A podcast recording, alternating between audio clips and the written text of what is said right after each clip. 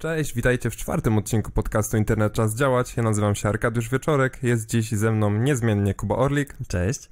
A, I w dzisiejszym odcinku porozmawiamy troszeczkę o internetowych frustracjach, o tym, co nas boli jako użytkowników, jako deweloperów, ponieważ na co dzień tworzymy aplikacje webowe, strony internetowe i różnego rodzaju um, rzeczy w sieci. A, no i jest wiele tematów, które chcielibyśmy tutaj poruszyć.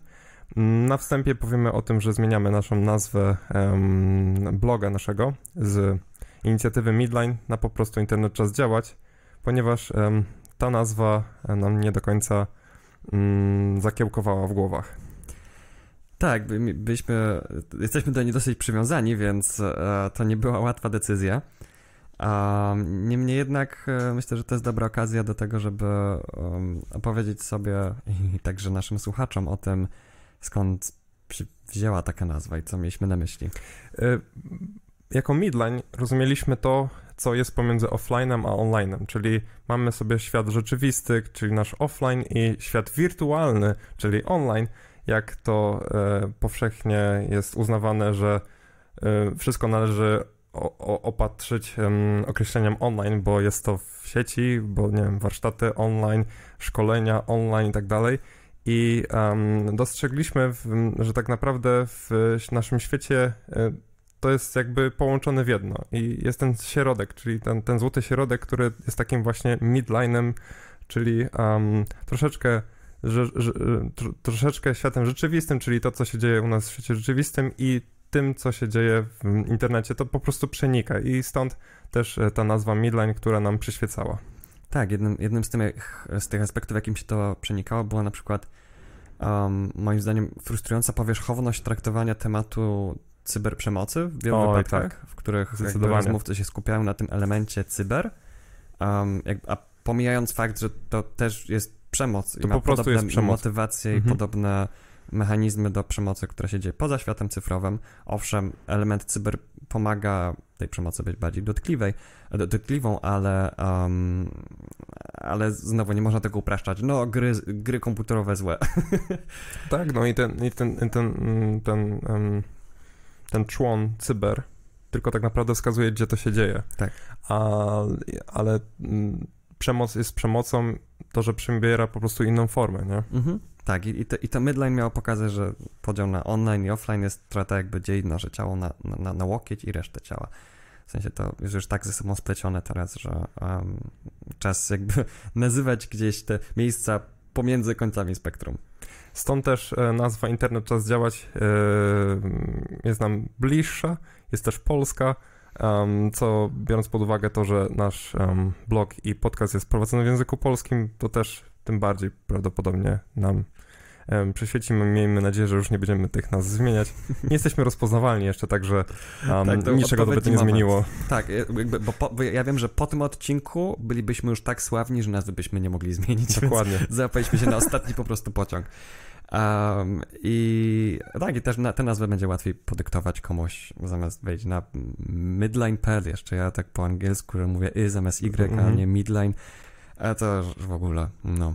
Ale jestem z osób, które mówią, że oglądam coś na YouTubie, a nie na YouTubie, więc jestem, jestem zboczeńcem językowym po prostu. I, Ale dosyć o mnie. I kończąc jeszcze nasze e, ogłoszenia wstępne, zapraszamy do e, subskrybowania naszego kanału na YouTubie.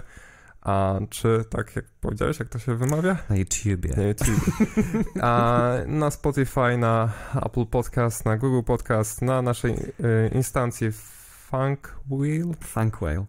A, I a, przechodzimy już do naszego mm, tematu, czyli a, frustracji w internecie. Jeszcze tylko powiem, że tych słuchaczy, którzy studiowali filologię angielską, wiem, że prawdopodobnie to wymawiam źle, ale Zwłaszcza ja. Nie, nie, nie, wysyłajcie nam, nie wysyłajcie nam, nie wiem, groźnych maili. Nie, tak naprawdę wysyłajcie, wszystkie maile będą mile widziane. A zobaczymy trochę ruchu w naszej skrzynce. um, I tak, temat, temat naszego odcinka, frustracje internetowe. Jakby zacznę temat i, i myślę, że obydwoje będziemy mieli dużo do, do podzielenia się tutaj. Um, ja tylko powiem, że czuję się zawiedziony internetem.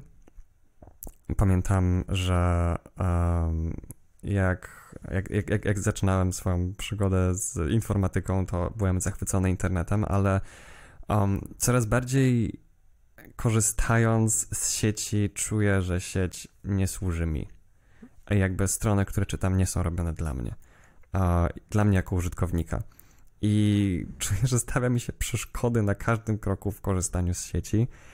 I to jest, to jest koszmar. Jestem ciekaw, co ty byś nazwał twoim numer jeden, twoją numer jeden frustracją związaną z, z internetem, Arkadiusz. Chyba czytanie blogów. Um, um, przeglądanie chociażby szukanie informacji, to może nawet nie blogów, a tak naprawdę serwisów informacyjnych, gdzie a, um, chcesz dowiedzieć się, co dzieje się w naszym kraju, czy w ogóle na świecie, ale w szczególności polski internet jest bardzo zepsuty pod tym względem. E, zagraniczny nie odstaje daleko od tego. Mm. A, wchodzisz na stronę, dostajesz wielkiego pop-upa, albo jest coś schowane za paywallem, albo um, jakieś cookiesy i tak dalej. I um, tak naprawdę clue artykułu jest ciężko się dostać nawet do clue artykułu czasami, bo ym, czytamy jakiś artykuł, okazuje się, że jest on podzielony na strony i trzeba się przeklikiwać po tych stronach, żeby móc zobaczyć kolejny obrazek i kolejny obrazek i kolejny obrazek. Jakby nie można po prostu na przykład zagregować tego i wyświetlić w formie galerii na jednym ym, poście.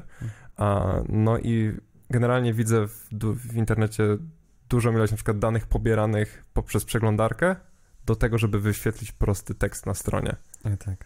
I to się staje plagą. To się staje plagą taką, że w wiele aplikacji webowych również można by wiele problemów rozwiązać w prosty sposób, korzystając z najprostszych technologii webowych, jak czysty HTML i style, mhm. czyli arkusze styli, czyli to, co widzimy na stronie jest w jakiś sposób wystylowane, a jest, ma, ma to nałożony jakiś design, to do tego jest dokładany wielki, ale to wielki, ogromny stos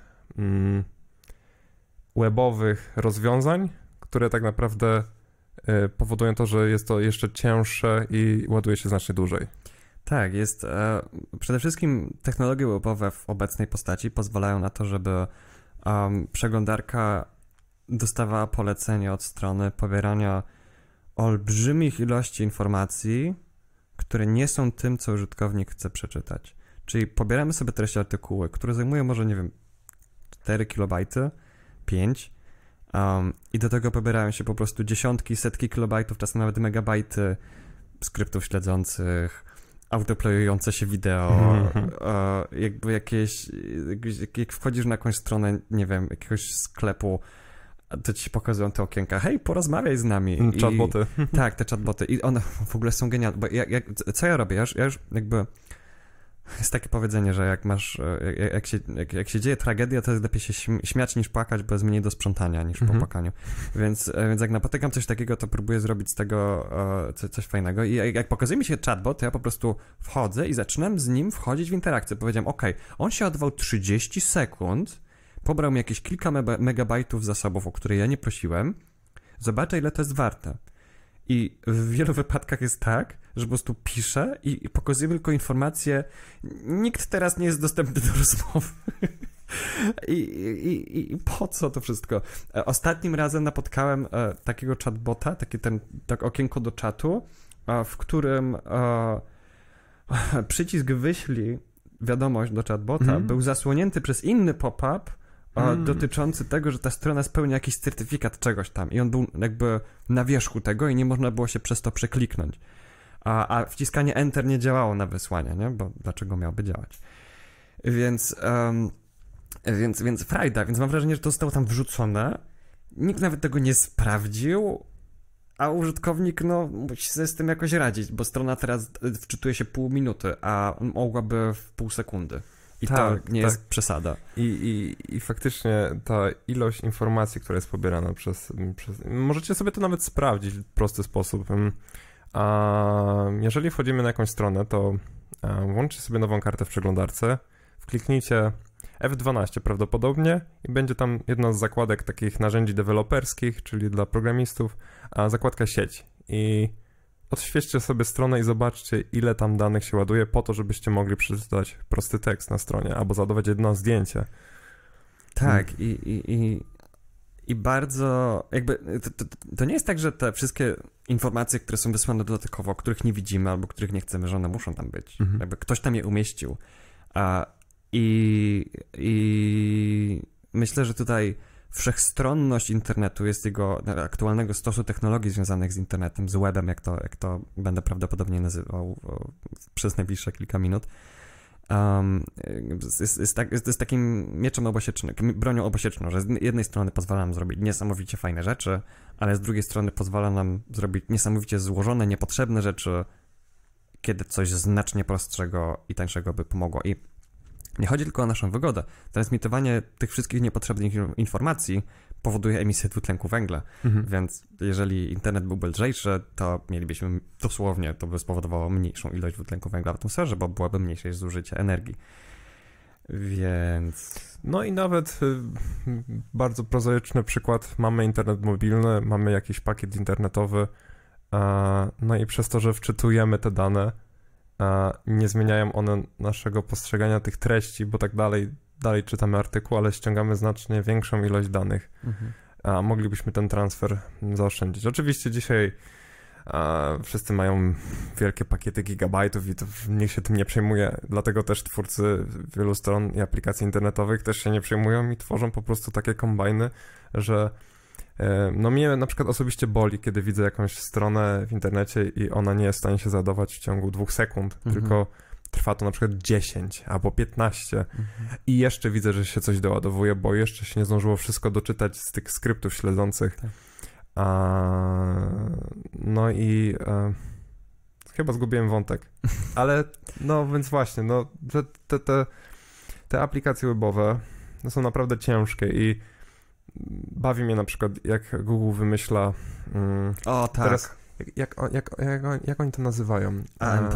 Accelerated Mobile Pages, o tym mówisz? Nie, nie, nie, nie. Coś nowego mam, jeszcze. Mam na myśli um, uproszczone aplikacje Google na smartfonach, do, na tych takich um, tanich smartfonach. Um, na przykład masz uproszczone mapy do tego, żeby mm. wyświetlić mapy, mhm. bo ta oryginalna aplikacja Mapsów już jest tak przeładowana ilością i treściami, że nie jest w stanie się załadować na takich tanich, budżetowych telefonach. Mhm. Przez to zostały, zaczęto produkować i wytwarzać aplikacje, które, e, Google'a, które po prostu są lżejsze, tak? Czyli są takimi odpowiednikami light. Ale to już jest lepsze niż to, co robią twórcy olbrzymich stron internetowych. Mhm. A, bo tu masz wybór przynajmniej. Możesz sobie tak, wziąć tak, wersję tak, tak lightową tak, tak, albo nie ale jak chcesz przeczytać, jak chcesz sobie przeczytać artykuł na WP, e, radź se, nie ma opcji light, no, znaczy może jakaś jest, ale na pewno nie, jakby, puf, nie widziałem takiej mhm. a, i nie została mi przedstawiona jako opcja do wyboru, więc... A, więc, więc tak, więc musisz pobrać to wszystko. I, I też jakby znamiennym przykładem tego jest, jest, jest strona Imgur, której celem jest dzielenie się obrazkami, ok? I generalnie my mamy technologię do tego, żeby dzielić się obrazkami już od dekad, um, ale no powstał sobie taki imgur, do którego możesz, możesz wrzucić obrazek. Jak się wchodzi na jakąś stronę, na której ma się wyświetlić obrazek, no to się wyświetlają te wszystkie menusy, ta cała nawigacja, skrypty śledzące. Tam jest, jest 4 megabajty samych skryptów, nie? A, I w tym, co serwer na początku wysłał, w ogóle nie ma tego obrazka. Nawet nie ma linku, dopiero tam się odda jakiś skrypt i to jest tak, jakby ktoś tworzył tę stronę i dopiero na koniec sobie przypomniał, o, trzeba tam dodać, trzeba, tam dodać jeszcze obrazek, nie? Zapomnieliśmy o najważniejszym. Więc um, to, to, jest tak niesamowicie martwiące.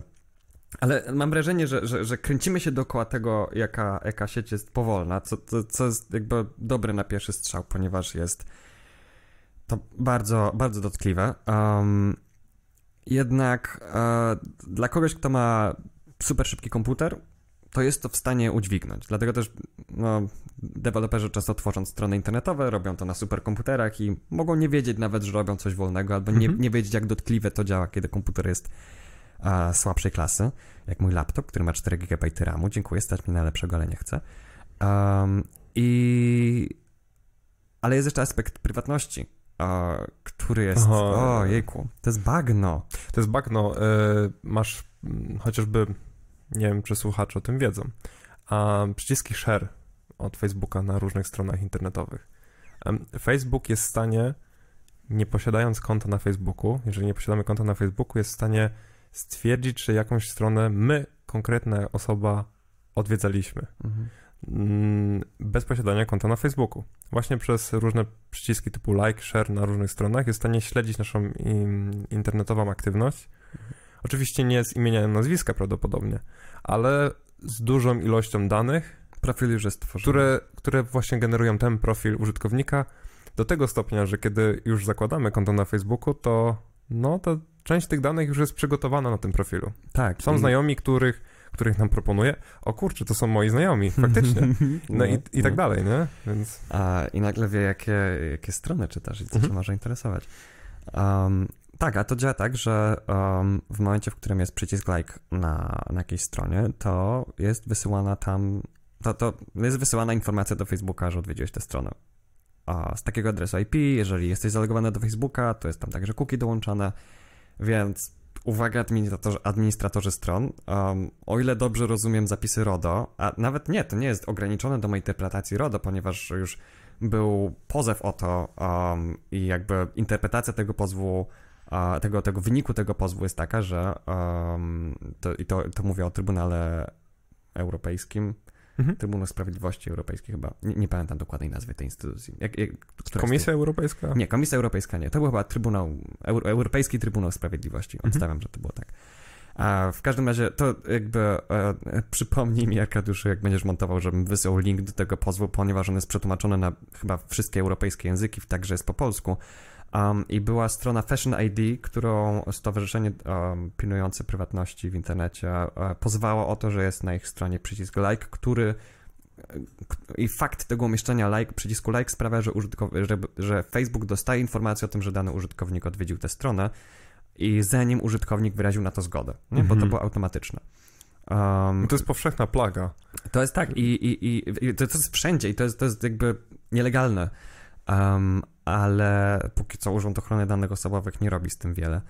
Um, I e, więc tak, więc e, administratorzy stron pamiętajcie, że jakby jeżeli dajecie przycisk like albo jakiekolwiek coś embedowanego z Twittera czy, czy z Facebooka, um, to powinno się to pokazać na stronie dopiero jeżeli użytkownik wyrazi Mhm. zgodę, bo jesteście wtedy podbytami przetwarzającymi dane osobowe i ponosicie za nie odpowiedzialność. Um, no. I, I tak, i, i technologie webowe są zrobione tak, że właśnie to, że nawet jak jesteś na innej stronie, to Facebook może o tym wiedzieć. Ale są na to pewne rady. Em, na przykład em, jest taka wtyczka do Mozilla Firefox, naszej ulubionej przeglądarki, z której korzystamy na co dzień. Bardzo Mhm. polecamy. A nazywa się ona Facebook Containers albo po prostu Containers. Chodzi o kontenery. To działa tak, że możemy daną kartę w przeglądarce skonteneryzować, czyli wrzu- wrzucić ją w taki kontener i ona nie wie o istnieniu innych kart, które są włączone w przeglądarce. Czyli możemy na przykład stworzyć kontener, mm, nie wiem, na przykład media społecznościowe albo kontener Facebook albo coś takiego i otwierać linki z Facebooka tylko i wyłącznie w tym kontenerze. I to w pewien sposób izoluje naszą internetową aktywność wśród em, innych stron internetowych. Tak, i, i, i to jest fajna technologia. Generalnie Firefox, właśnie tak jak powiedziałeś, pozwala tobie tworzyć kontenery do różnych, um, do różnych aplikacji, um, do różnych stron i domen i tak dalej. Um, ale e, je, e, Mozilla utworzyła container for Facebook, ale nie utworzyła container for, container for Google. Tak, nie, otw- nie, otw- nie, nie otworzyła, ale um, tę, tę wtyczkę, oczywiście ją podlinkujemy w, w Mhm. materiale na blogu, um, w źródłach. Um, tę, tą, tą wtyczkę da się użyć do Google, da się użyć ją do dowolnej domeny, tak, nie, nie nazwała tego w ten sposób. To Mhm. prawda. Znaczy, e, znaczy inaczej, jakby Firefox pozwala bez żadnych wtyczek konteneryzować sobie, e, konteneryzować sobie domeny, ale jest jakby to, co robi w e, um, Containers for Facebook, robi to, że automatycznie wrzuca ci wszystkie zapytania do Facebooka do osobnego Okej, kontenera. ale w, czy jesteś pewien, że, bo mm, wydaje mi się, że domyślnie te kontenery nie są włączone w, w Firefoxie, Mm, bo o, kurczę, właśnie tak dawno nie, nie korzystałem z surowego Firefoxa, bo synchronizuję sobie wszystkie dodatki za pomocą tego konta Firefoxowego. Um, że no może, e, może jakby e, myślę, że możemy sobie zrobić fact check po prostu na koniec odcinka i zobaczymy, kto z nas miał rację. Okay. A, jakby, moja pamięć mi podpowiada, że, e, że Firefox domyślnie pozwala na kontenery, a jak się doinstaluje tę wtyczkę container for Facebook, Facebook container czy coś takiego, to wtedy automatycznie strony z Facebooka są wpychane do stworzonego przez tę wtyczkę kontenera. Okay. Coś, co można byłoby sobie zrobić ręcznie. Um, i za każdym razem Facebooka otwierać ręcznie w tym kontenerze, ale ta, ta wtyczka to pomaga automatyzować, a Mozilla nie opublikowała wtyczki, która by pozwoliła na przykład konteneryzować Google automatycznie. Mhm. Tylko nadal użytkownicy Firefoxa a, muszą to robić ręcznie. No i tutaj schodzimy do takiego gorzkiego faktu, Okej, okay, to jeszcze moja wersja jest taka okay. odnośnie a, tej, tak, tej, tej, tak. wtyczki um, do konteneryzowania, bo ostatnio miałem z nią do czynienia i wydaje mi się, że domyślnie um, albo Firefox ma to wyłączone, albo trzeba to doinstalować. Są dwie wtyczki. Jedna jest faktycznie do blokowania e, czysto stricte Facebooka, mhm. um, do konteneryzowania tylko tych wyłącznie zapytań, które idą do, Facebook, do serwerów Facebooka, ale właśnie używam wtyczki, która um, nie ma w nazwie właśnie, że to jest pod Facebooka, tylko to mhm. po prostu są kontenery. Mhm. A, I jeżeli dopiszemy tam domenę Google, to automatycznie każda karta, która tylko i wyłącznie uderza do serweru Google'a, wtedy się konteneryzuje, mhm. nie? Tak, i, i ja, ja, znam tę wtyczkę. Jest kilka takich w ogóle wtyczek, tak. które pozwalają ci automatyzować tworzenie kontenerów dla danej domeny i żadna z tych wtyczek nie jest od Mozilla oraz, z tego co ja wiem, możesz, jakby sama funkcjonalność kontenerów, ale bez możliwości przypisywania określonej domeny do danego konteneru, istnieje w Firefoxie bez żadnej wtyczki. Okay. Więc myślę, że to jakby prawda była gdzieś tutaj po środku. E, w każdym razie, tak, Mozilla nie daje content, nie daje wtyczki, która automatycznie pozwala blokować skrypty Google'owe. I myślę, że jakby to, to jest jedno z moich rozczarowań odnośnie Mozilli. Jakby abstrahując od tego, że jej, że jeżeli mówimy o korporacji Mozilla, że jej zyski spadają, a płace ich z zarządu rosną w górę cały czas. Mhm. Rosną w górę bardzo. Pleonazm na, na deser. Ale um, to, to jest jeszcze to, że uh, oni się utrzymują z Google'a. Jakby to Google utrzymuje Mozilla. I to jest trzeci aspekt po szybkości i prywatności odnośnie stosu technologii webowych, um, którym mnie osobiście boli, jest to, że on jest kontrolowany przez Google. I um, i stał się tak niesamowicie złożony, ten stos technologii, że właściwie nie jesteśmy w stanie zaimplementować nowej przeglądarki internetowej. I jedyna przeglądarka internetowa, która nie jest od Google'a albo która nie korzysta pod spodem z Google Chrome, bo jakby jeżeli jeszcze nie wiecie, to na przykład taki Microsoft Edge to jest po prostu Google Chrome ze zmienionym logo. Mhm. Um, a, a Safari korzysta z WebKita, które jakby no, w korzeniach. bardzo w korzeniach związane tak jak z, z, z, z Google Chrome. Um, no to Firefox jest jedyną taką przeglądarką, która nie jest spokrewniona z, z, z Chromem tak mocno, albo praktycznie wcale, ale jest za to utrzymywana przez korporację, która otrzymuje kasę no, praktycznie głównie od Google'a i jest właściwie zdaniem moim i też niektórych innych internautów jest utrzymywana przez Google po to, żeby Google miał jakiś argument w pozwach o, o, o, o monopolizację rynku, a już się takie szykują mhm. teraz mhm. na Google w Ameryce. Um, więc mogą powiedzieć, no ale przecież jest Firefox, no? A jakby go nie było, to mieliby gorzej, ale... Ale przecież w tym Firefoxie, dlatego że jest opłacany przez e, Google'a, jako użytkownicy mamy wyszukiwarkę Google jako domyślam wyszukiwarkę, nie? Mhm. No tak, i ale, y, ale Mozilla nie dostaje za to dużo pieniędzy. Znacznie mniej niż na przykład Apple dostaje za to, że wyszukiwarka Google jest w Safari. Um, bo, bo, bo Mozilla nie ma tutaj żadnej przewagi negocjacyjnej. Mhm. Um, jeżeli, jeżeli powiedziałaby, nie Google, chcemy, żebyście nam zapłacili więcej, a jak nie, to nie będzie Google. No to Google powie, ok, sayonara, to my nie będziemy wam płacić i wy przestaniecie istnieć. Mhm. Um, a, a Apple nie ma tak. Jak, jak Google by powiedziało, jak Apple by powiedział Google'owi, nie, nie, musicie zapłacić więcej, no to Google się pyta, ok, ile więcej zrobimy wszystko. Okay. znowuż um, Apple też jest um, trochę innej um, rzeczywistości, ponieważ jako tako nie ma, nie posiada własnej wyszukiwarki, nie? No, Mozilla też nie posiada własnej wyszukiwarki. Tak, tak, tak, tylko że mm, Mozilla, jeżeli nie posiada własnej wyszukiwarki, no, może skorzystać z jakiejkolwiek innej i ją tam wrzucić. Mhm. Znowuż Apple, e, jakby chciał użyć jakiejkolwiek innej wyszukiwarki, to ona nie będzie tak rozpoznawalna jak Google, więc to jest win-win dla Apple'a, nie? Można tak powiedzieć, aczkolwiek są, są już pogłoski, że Apple zaczyna pracować nad własnym silnikiem wyszukiwania, więc ich, e, ich partnerstwo z Googlem może się niedługo um, roz, roz, za, zakończyć, Mhm. rozrzedzić. Um, ale to są tylko spekulacje, nie cytujcie mnie za tym. Um, no, więc, więc jest sobie jedna taka firma Google, e, która ma, ma bardzo duży wpływ. Google i Apple ma, mają wpływ na to, jakie technologie webowe są tworzone. Jeżeli jest jakiś nowy standard i albo Google, albo Apple odmówią jego implementacji, to ten standard będzie formalnie istniał, ale nikt z niego nie będzie korzystał i nikt nie Mhm. będzie jakby, jakby rozwijał tego, implementował i tak dalej.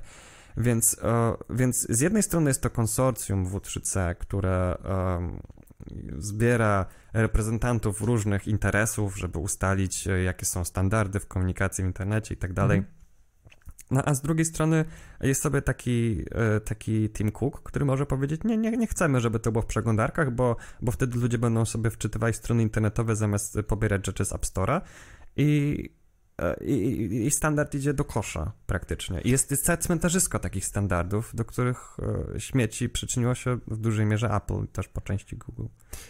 Teraz przychodzi mi do głowy taki a, jeden komiks XKCD, Mhm. a, gdzie mm, dwóch em, deweloperów, dwóch użytkowników myśli o jakimś standardzie i widzi, że jest 16 różnych standardów na coś i mówią, dobrze, to ustandaryzujmy to i tworzą 17. tak. A, I e, tak, to o czym mówisz, to też em, pokazuje to, jak użytkownicy wchodzimy na różne, w różnych przeglądarkach na tę samą stronę na przykład, nie? Mhm. I często jest tak, że a na Safari się to wyświetla inaczej niż na Firefoxie, a na Chromie jest to inaczej wyświetlone niż na Edge'u, nie? W związku dlatego, że ta część tych standardów jest em, na przykład implementowana niezgodnie ze standardem, albo tak zwane prefiksowana, czyli jest implementowana w ten sposób, że no to my sobie to zrobimy e, po swojemu i będziemy to wspierać, ale tak troszeczkę inaczej. No i wtedy mamy takie kwiatki, że na przykład część strony nam się ro- rozlatuje, bo jedna, jedna z przeglądarek postanowiła sobie to zaimplementować po swojemu. No, Mhm. Apple jest w ogóle chyba w, wśród, mm, moim zdaniem, wśród em, przeglądarek ze swoim Safari, zaraz za Googlem, tak naprawdę przodują w, w, w, w tych em, śmiesznych standardach, em, po swojemu zrobionych, em, które później zachowują się trochę inaczej niż e, to, jak to powinno być Mhm. zrobione i jak to jest opisane w dokumentacji przez W3C, nie? Tak, to wracamy myślami do naszego pierwszego odcinka i Mhm, o, tak, pierwszego tak, tak. e, naszego bloga, Tak, na, w naszego posta na W blogu. ogóle w pierwszym odcinku była pewna wzmianka o, o Safari i o mm, powiadomieniach push Mhm. wysyłanych z stron internetowych na nasz em, telefon, czy też em, przeglądarkę. W, nie wiem, czy teraz chodziło o to, czy to był telefon, czy była to przeglądarka na komputerze, ale tak, Apple właśnie tutaj em, implementuje to troszeczkę w inny sposób niż wszyscy inni twórcy przeglądarek. I kto im zabroni? Mhm. Jakby no standardy, które są e, określone w W3C, to nie jest prawo, którego Apple musi przestrzegać, um, tylko to jest jakby pewna, pewna zgoda, nie? To, że tak będziemy robić. Jak tak nie będą robić, no to... No i potem jakby internet się przez to zacznie, moim zdaniem, coraz bardziej fragmentować. Już teraz widzimy um, strony, które mówią, e, no, e, żeby ta strona się wczytała prawidłowo, to musisz korzystać z Google Chrome. Mhm. Mimo, że Firefox i Safari mają te rzeczy, których potrzebują, tylko nie wiem, czy deweloperom nie chciało się testować, czy po prostu... Ale naj, najśmieszniejsze jest to, że to są czasem strony, które właśnie nie robią jakichś, nie wiem, trójwymiarowych gier w przeglądarce, tylko, wiesz, no mają zadanie po prostu wyświetlić tekst, nie? Ja kiedyś przysięgam, widziałem stronę internetową, to był jakiś sklep odzieżowy, która a, mówiła, że ta strona nie działa w trybie pionowym, obróć telefon na 90 stopni w lewo. I póki nie obróciłeś go w lewo, póki szerokość ekranu nie była większa niż wysokość, to póty się strona nie wyświetlała. Czyli miała działać tylko, tylko wyłącznie w piono, pionowo. Tylko, nie, tylko w poziomym tylko trybie. w poziomym. Tylko w poziomym Jejku, trybie. to już w ogóle jakoś Tak, no, jakby tylko w pionowym to bym jeszcze zrozumiał, ale Mhm. jakby... No bo tak. y, mm, Okej, bo zacząłem tak myśl, wychodzić y, myślami em, w okolicach iPhone'a 5 i, i jakby jego dużej rozdzielczości ekranu, i, Mhm. ale ty mówisz o pionowym, a nie poziom. Okej, wow. Tak, i, i, i to jest tak, że em, to pokazuje, jak bardzo użytkownik jest na samym dole łańcucha pokarmowego całych tych Oczywiście. internetowych technologii. O, to nie jest tak, że technologia ma się dostosować do użytkownika. Nie. Użytkowniku może obrócić telefon w lewo, jeżeli chcesz zobaczyć nasze treści. Nie. Mhm. Musisz zainstalować tę przeglądarkę, żeby przeglądać nasze treści. E, Musisz zaakceptować politykę prywatności, żeby zaakceptować nasze treści. Żeby móc korzystać z naszego e, forum, czy przeglądać nasze treści, musisz zainstalować aplikację mobilną na swój telefon, O, tak. bo nie możesz tego wczytać po prostu w zwykłej przeglądarce, nie? Tak, i, i o, tak samo to, co Reddit robi. Wchodzisz na. Reddita um, i za każdym razem, jak wchodzisz na urządzenie mobilne na Reddita, znaczy teraz nie za każdym razem, teraz to losują, to jest chyba Mhm. raz na trzy razy, e, pokazuje ci się pop-up, że e, hej, możesz skorzystać także z aplikacji mobilnej. E, I masz do wyboru, że zainstaluj aplikację mobilną Reddita, albo nie, nie chcę instalować aplikacji, chcę kontynuować w Chrome. Do, te, do, znaczy do niedawna było tak, że nawet jak byłeś w Firefoxie, to ci pokazywało... Właśnie chciałem to powiedzieć. A, Że tak, że ta, że ta ikonka się wyświetlała, Ale- że cały ale czas zmienili już, tak, zmienili okej. już. Um, niemniej jednak e, to nie jest tak, że nie pamiętają twoją decyzję. Oni Mhm. wyrzucają do kosza i będą ci to proponowali potem, przez co aplikacja mobilna ma całkiem niezłe teraz wyniki, ale to nie jest dlatego, jakby ja już bym zainstalował aplikację mobilną nie dlatego, że wolę aplikację mobilną, tylko żeby ten pop-up przestał mi się do cholery pokazywać. Czyli spełnili swoje... Tak, nie, no metryki się sprawdzają, Mhm. nie? I jakby myślę, że na którymś tam spotkaniu sprawozdawczym było tak, że pokazali, no i zobaczcie, odkąd ludziom, odkąd ludzi informujemy, że jest aplikacja mobilna, To oni to pobierają. oni ją pobierają. I im bardziej ich informujemy, tym bardziej oni to instalują. E, Ale jakby zero tutaj empatii w kierunku użytkownika. Myślę, że, że fakt, że Reddit po części należy do, do którejś z wielkich chińskich firm, nie wiem czy nie tej samej co TikTok, a Mm. też tutaj może trochę przemawiać za jakby jednym z powodów. Znaczy, poza tym, że jakby no wiadomo, kapitalizm i tak dalej, a, dla których właśnie ta strona działa. To tak, możemy jak to działa. wrzucić w kolejny fact check. Tak. E, więc, więc co już mamy? Mamy to, że są, strony są powolne i mają rzeczy, których użytkownicy po prostu nie chcą, Mhm. ale nie mogą wybrać ich nie chcieć. A mamy problemy z prywatnością. Nie pamiętam, co było naszym numerem 3. A, kontrola e, przez e, kontrola, jaką Google i Apple mają nad tymi standardami technologicznymi. E, I fakt, że użytkownik jest bardzo nisko na samym dole tego Mhm. łańcucha pokarmowego. Um, I wspomniałeś też, że jest ten, że jest ten kontener w Firefoxie i tak dalej. I ja uważam, że to są super technologie fajnie, że one istnieją i jestem bardzo smutny, że one muszą istnieć. Tak. Że w ogóle jest Mhm. ten problem, że mamy ten problem i potrzebujemy jakiegoś rozwiązania i że ten problem dla większości osób nadal będzie występował, dla większości użytkowników internetu, którzy mają po prostu zainstalowaną przeglądarkę i chcą normalnie przeglądać treści i nie wiedzą, że można mieć jakieś kontenery. No, jakby dla nas, jak którzy, dla mnie i dla ciebie, jak jesteśmy obyci z tworzeniem stron internetowych, no to jak jest jakiś pop-up, to ja mogę po prostu go sobie usunąć, powiem jak, Mhm. i widzieć, co jest pod spodem, ale, ale przeciętny użytkownik internetu nie. I e, dodatkowo dochodzi też em, sprawa taka, że to nie tyczy się tylko i wyłącznie przeglądarek internetowych, nie? Mm, no chociażby czaty w internecie, w sensie aplikacje do Mhm. komunikatory. Tak jak wcześniej wspomnieliśmy o Telegramie. Ale on też nie jest interoperacyjny z innymi em, komunikatorami. To jest Mhm. dalej zamknięty, mm, zamknięty protokół wymiany danych i Mm, protokół jest otwarty. Ale serwer jest Serwer, za, tak, Mhm. miałem na myśli serwer, fu. A, no i, e, i tak, i internet psuje się, psuje się e, z każdym rokiem i dzieje się to tak, właśnie dla przykładu właśnie tych komunikatorów, jak już to powiedzieliśmy chyba w dwóch odcinkach, to, że mogliśmy rozmawiać z Facebook czatu, wtedy to się jeszcze nazywało chyba Facebook chat, i z osobą na gadu-gadu i z kimś z Lena i tak dalej. I, i, i, te, i, te, I te wiadomości potrafiły być wysyłane w, z jednego komunikatora. Wspólny protokół. A dzisiaj um, cieszymy się z tego, że mamy to przeniesione do przeglądarki, bo oczywiście wchodzimy na daną stronę, nie musimy instalować żadnego komunikatora, bo mamy to w przeglądarce. Nie zawsze, ale w wielu, w wielu przypadkach. No ale nie możemy się komunikować, jest to odcięte, dlatego znowu jest ta, ja bym tutaj dołożył jeszcze do, do tych frustracji taki kamyczek o um, szufladkowaniu tych użytkowników. Um, chcesz się ze mną skontaktować, to napisz do mnie na Facebooku. Mhm.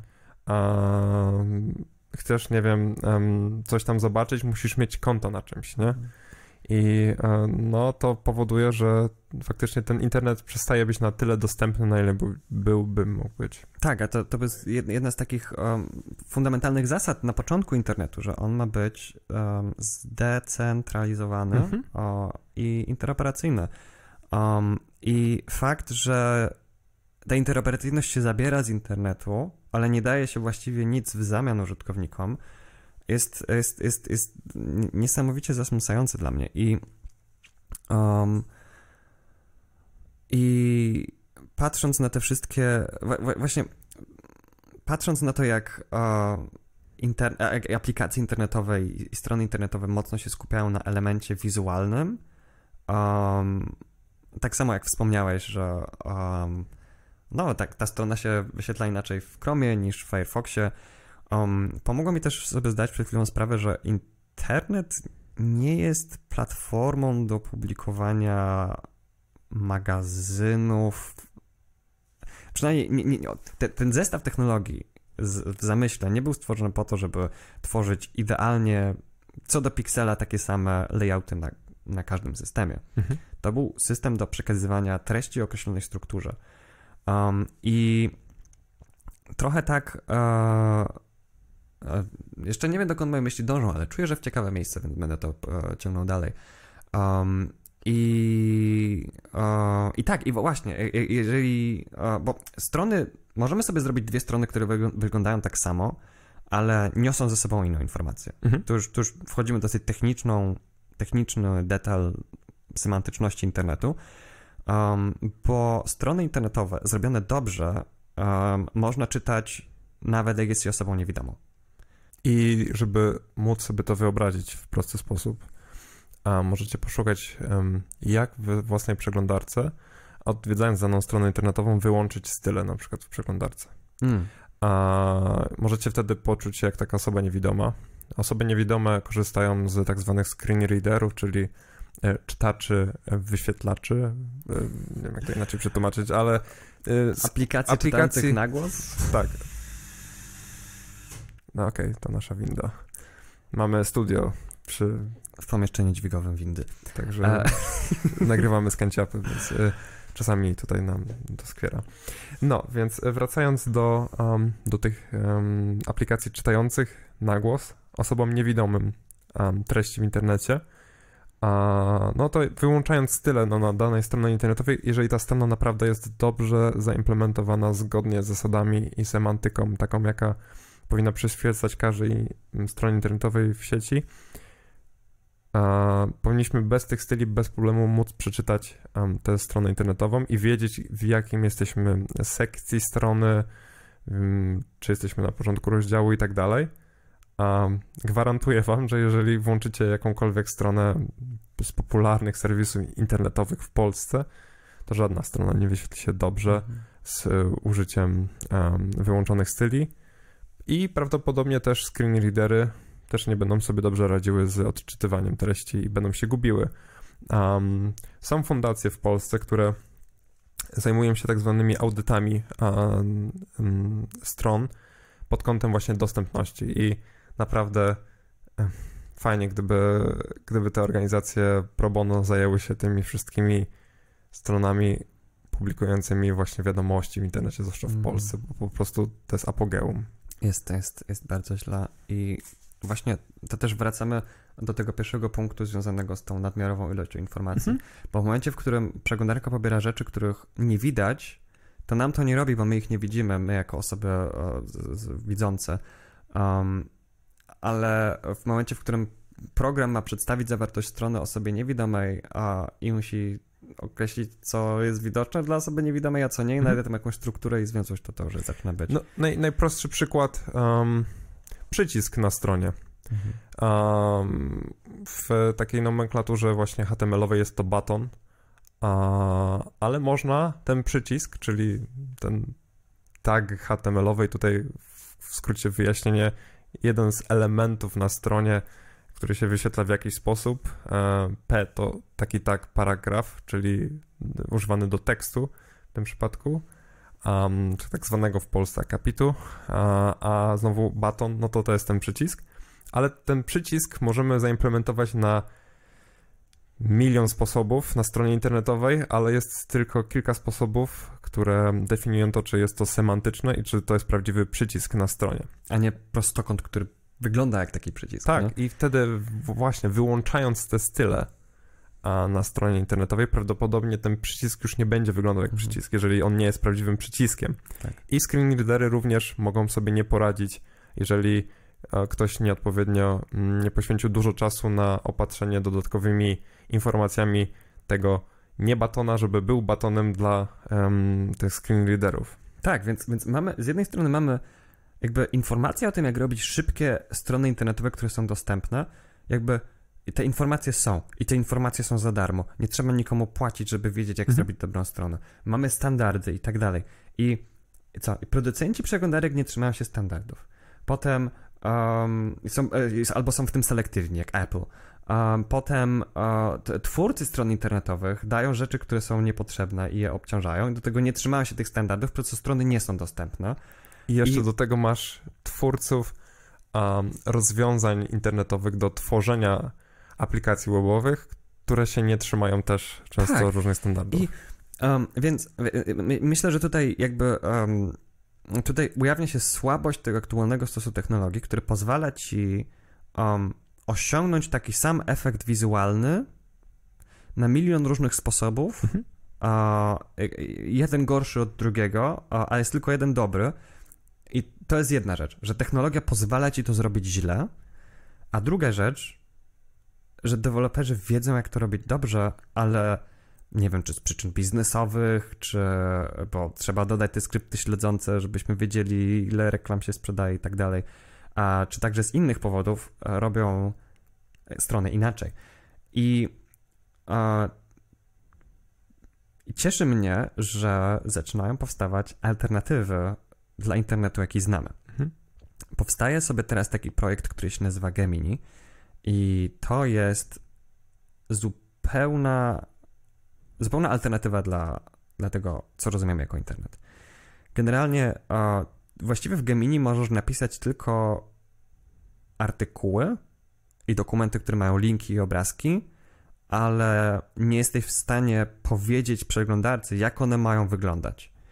Więc jeżeli zrobisz przycisk albo link na przykład, to ten link będzie wyglądał tak, jak użytkownik sobie to wybierze. Mhm. Więc nie możesz zrobić czegoś, co nie jest linkiem, a wygląda jak link, albo czegoś, co nie jest batonem, albo wygląda jak baton, a ponieważ to przeglądarka będzie decydowała, jak to ma się wyświetlić. To I... mi przypomina, sorry, że ci wejdę mhm. w słowo, um, czytniki RSS-ów.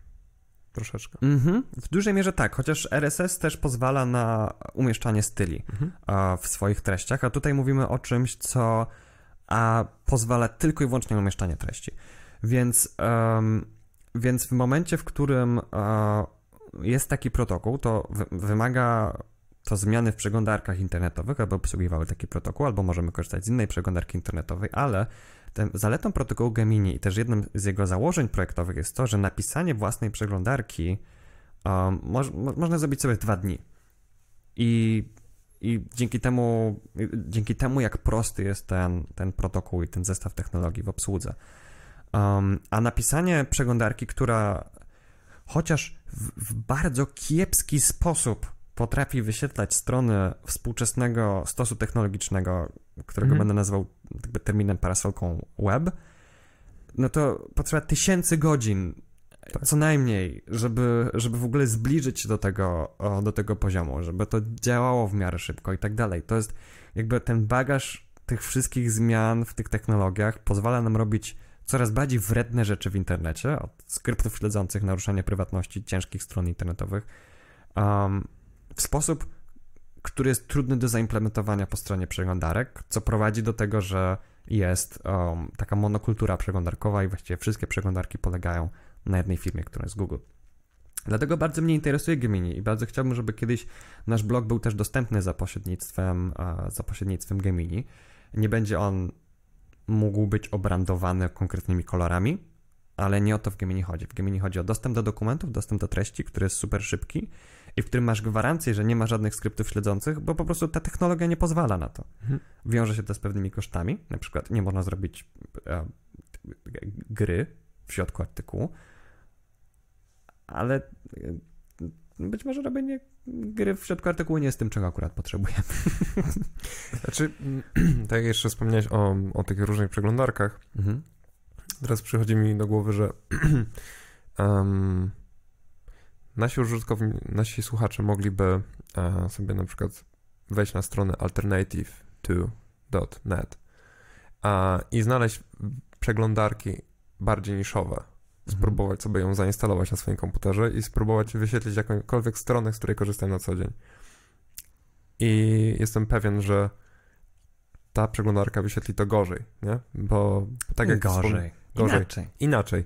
A, ale prawdopodobnie niezgodnie z zamysłem autora strony internetowej. Więc ten, ten tak jakby Gemini ma, ma pewien potencjał e, w tym, co tak naprawdę internet ma robić. Jakby ja, ja odkrywam to w taki sposób, że to jest jakiś powrót do korzeni internetu, właśnie do tego, żeby szerzyć informacje, a nie, a nie mm, spędzać czas na tym, w jaki sposób ta, imprez- ta informacja, choćby tekstowa, ma być prezentowana, Mhm. bo to sobie użytkownik dostosuje. Tak, użytkownik chce font bezszeryfowy, to sobie w ustawieniach przeglądarki wybierze font bezszeryfowy.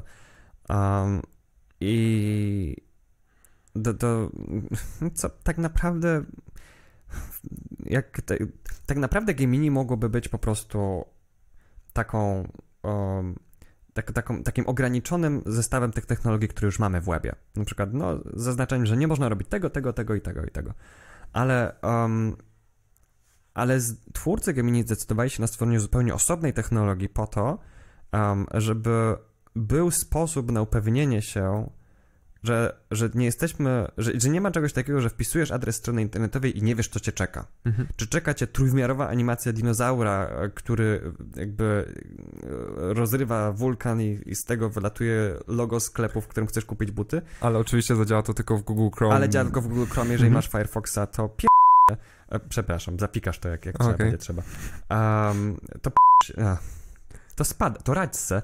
Um, ale... E, ale, e, ale tak, ale po prostu, e, a, zapomniałem co mówiłem, aha, że nie będzie tak, że, że, że, że będzie jakaś wielka animacja, skrypty śledzące, nie będziesz musiał obwarować swojej przeglądarki, żeby nie daj Boże, nie, nie było możliwości uruchomienia jakiegoś skryptu śledzącego, tylko będziesz mógł wejść na stronę za pomocą protokołu, który po prostu sprawia, że te wszystkie rzeczy, których nie chcesz, są niemożliwe. Po prostu ich nie można zrobić. Mhm. Um, I to nie jest zamiennik dla internetu. Są rzeczy, które można robić w tym internecie, który znamy, których nie można robić w Gemini.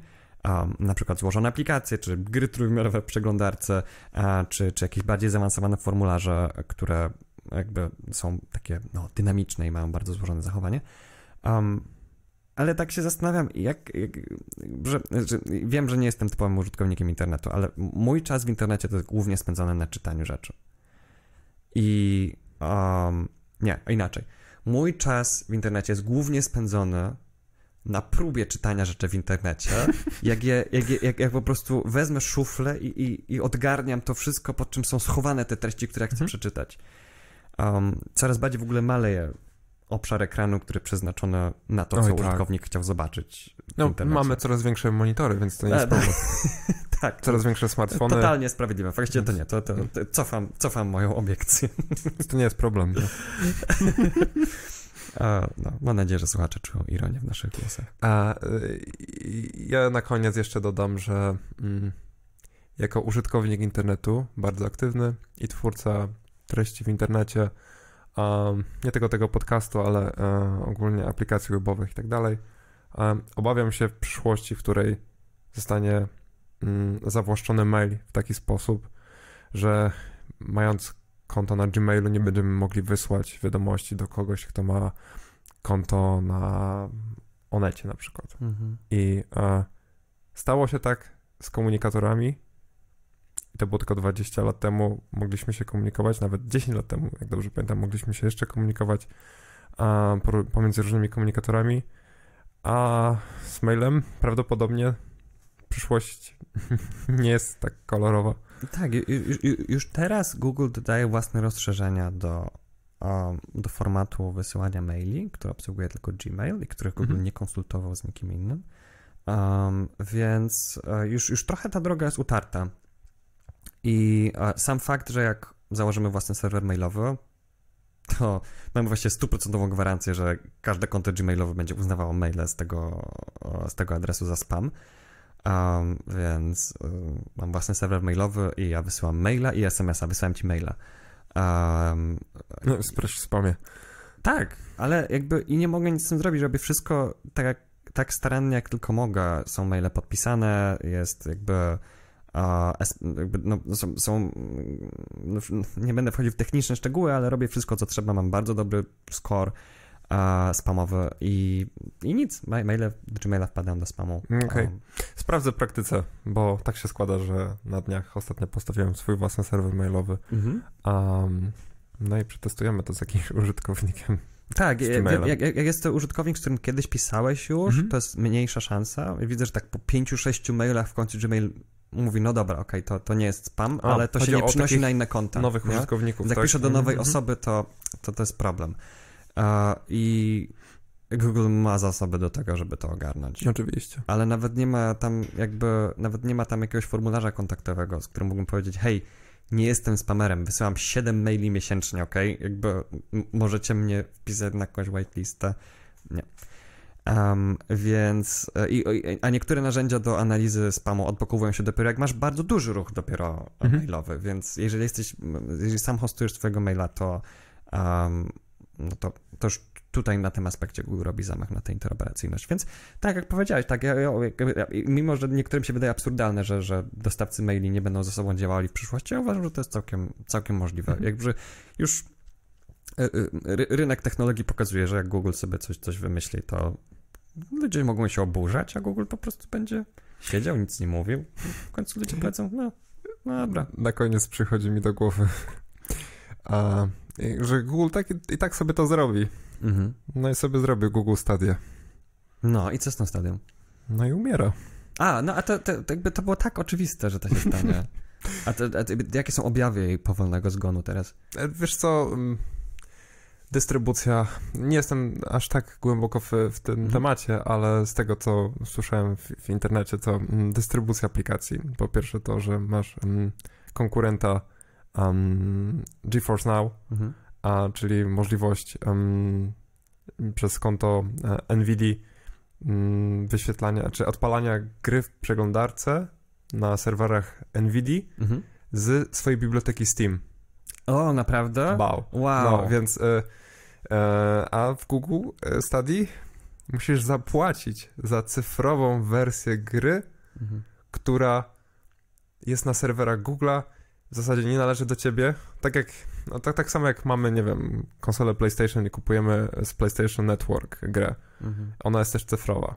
No ale jest przypisana do naszego konta i mamy jakąś taką, jako użytkownicy, jakąś taką mentalną um, przeświadczenie, że ok, ale ja mam lokalnie sprzęt, ja tę grę uruchamiam tu lokalnie, ona jest pobrana, zainstalowana mm. na moim dysku, dopóki jest na moim dysku, no to i mam ten internet, czy nawet go nie mam, to w niektóre gry dalej będę mógł pograć. Mm. Google Stadia jest um, chmurą, możemy zagrać tylko online, no bo do tego została stworzona, ale musisz zapłacić oddzielne pieniądze i to duże pieniądze za to, żeby mieć dany tytuł w swojej bibliotece. To jest absurd. Jest jeszcze różnica pomiędzy um, tym sklepem PlayStationowym a Stadią.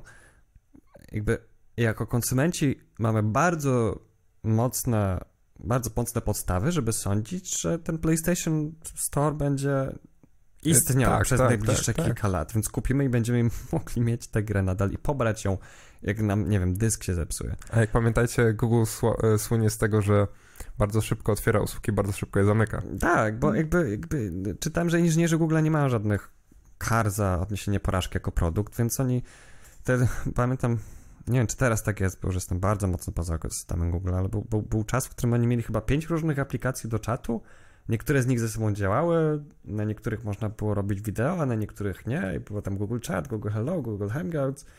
Okej, okay, to zrobimy fact checka, um, bo Tak. z tego co mi się wydaje, też aktualnie Google nie ma jednego czatu. A, Do może, może Także- ma więcej, nie, nie, nie, nie, nie zdziwiłbym się, bo to jest tak A, i, I część z nich będzie ubijana, a część zmienia tylko nazwę. To jest, to jest, to jest taki chaos, ale, e, ale co? Ale mogę sobie to pozwolić, po co? Bo ludzie będą korzystać z czegoś innego nigdy w życiu.